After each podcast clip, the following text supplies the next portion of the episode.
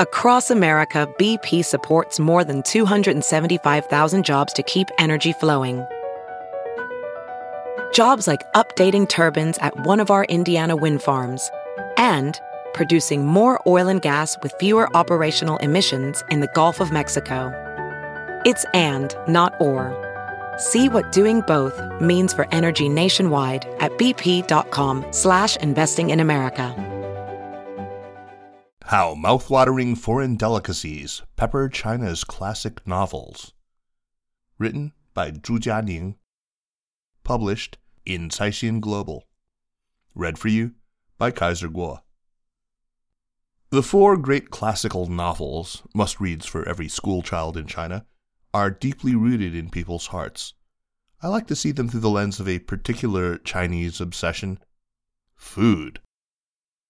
As a child, the strategy in The Romance of the Three Kingdoms, Sanguo YanYi, washed over me, as did the brotherhood and passion portrayed in Water Margin, Shuihu Zhuan, the fusion of Western and Eastern fantasy in The Journey to the West, Xiyouji, and the romance of Dream of the Red Chamber, Hongloumeng. All I could think about was the delicacies the characters were eating. The novels span centuries, from the Three Kingdoms through the Tang and Song dynasties and into the Qing dynasty, witnessing huge changes in the Chinese diet, including the introduction of important crops from abroad. Although there is an old saying in China that food is the first necessity of the people, few crops originated in China. Ancient Chinese had to make do with rice, coarse rice, millet, and soybeans. Even wheat and barley, which are common today, were not introduced into people's lives until they arrived from Western Asia in the Shang dynasty. There were only over 20 kinds of native vegetables in China before 221 BCE, most of which grew wild. Vegetables were often in short supply in the heat of the summer. Because of this, the quest for new fruits and vegetables from afar to enrich the Chinese diet has been a preoccupation of dynastic regimes throughout the ages. The mysterious grape. The first mass introduction of foreign crops into China along the Hexi corridor in the Han dynasty happened as the Silk Road revolutionized trading. Zhang Qian, commissioned by Emperor Wu, traveled the Silk Road on his missions to the west and brought back an array of fruits, vegetables, and condiments. Cao Pi, Emperor Wen of the Wei dynasty, was a huge fan of the then-exotic grape. As a young boy, Cao is said to have plucked them fresh from the trellises. Later, he became a winemaking enthusiast, telling everyone about the benefits of the grape. Native to the Black Sea and Mediterranean coasts, the grape is one of the oldest fruits in the world. As long as 6,000 years ago, vines were planted in what is now modern Egypt, Syria, and Iraq. Aryans, residing in present-day Iran, were the first to bring the vine and its quaffable extract, wine, to the dynasties of China's central plains. The glittering fruit in yellow, white, and black soon attracted the praise of Chinese literati, who conveyed their love in poems and essays. However, at the time, grapes were exclusively for the enjoyment of Chinese nobility, as planting on a large scale was still out of technical reach. In the early Tang dynasty, grapes were only to be found in royal banquets, and very few people used them to make wine, which reveals Cao Pi's extravagance. Winemaking was monopolized by counties in western regions until Emperor Taizong defeated Gaochang state in the Tang dynasty, gaining access to the secrets of the craft.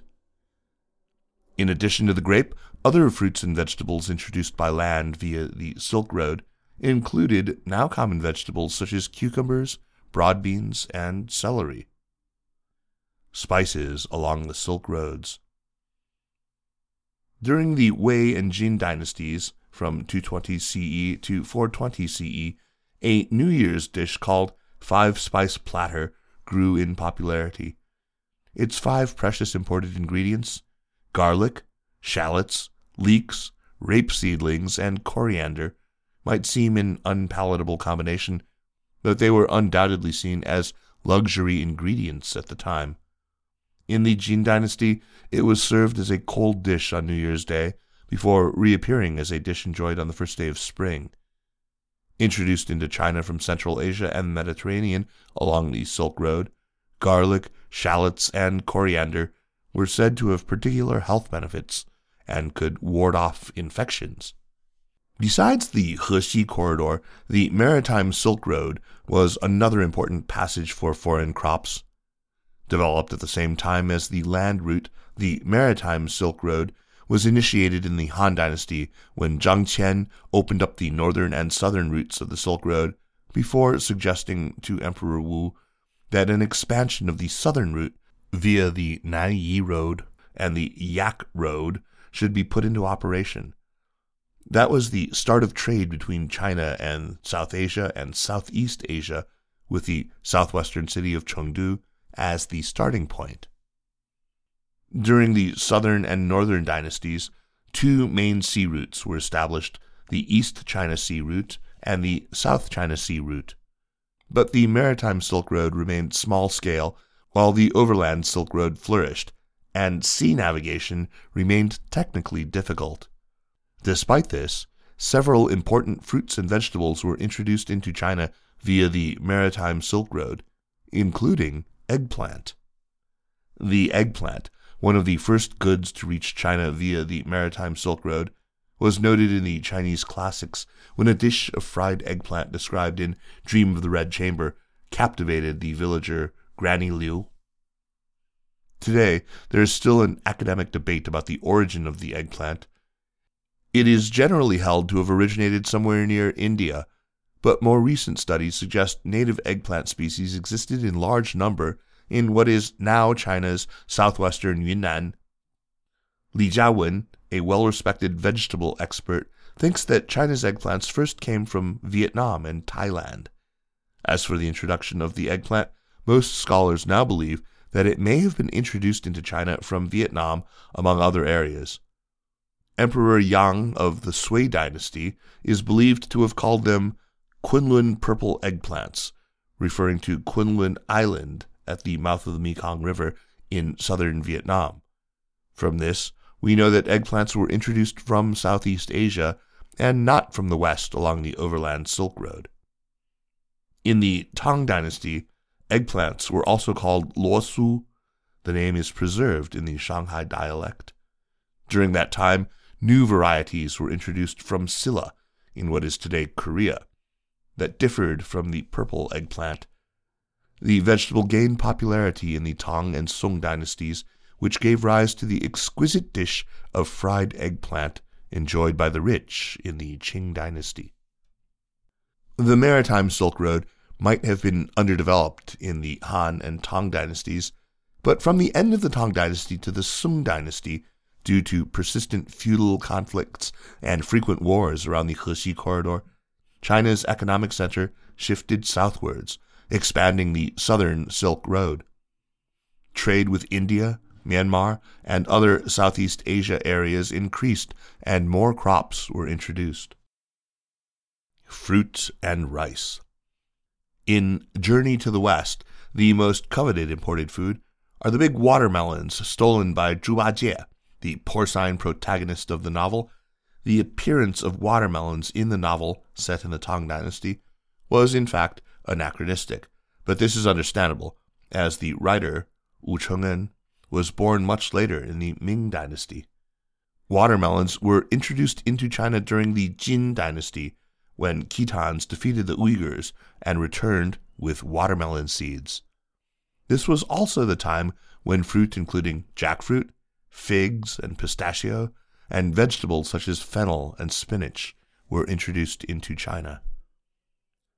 During this period, Champa rice from southern central Vietnam, a grain cultivated to resist drought and tolerate barren soil and give a high yield, made its way to China. In the early years of the northern Song dynasty, it was introduced into Fujian. Because of its strong adaptability and short growing period, Emperor Zhenzong ordered it to be propagated across the south. In the southern Song dynasty, Champa rice became the main variety of dry indica rice and a major source of sustenance. In the water margin, not only are the heroes eating and drinking without restraint, but various dishes, including an especially mouth-watering fish soup, are depicted accompanied by wine. Sung Jiang, Dai Zong, and Li Kui ordered the spicy soup called fish in hot pepper soup when they were at the Pipa Pavilion.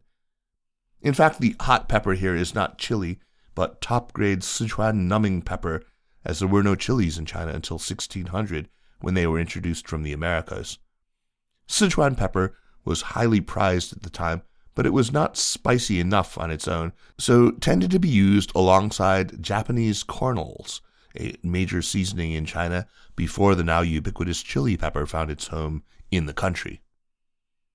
The hot chilies we eat today were first cultivated as ornamental plants in the Ming Dynasty, having arrived via the maritime Silk Road. In around the 60th year of the reign of Emperor Kangxi in the Qing Dynasty, people took to eating them for the first time. Although there is no detailed record of the route of transmission, it is speculated that they might have been introduced into southern China by the Portuguese or the Spanish through Malacca and Luzon.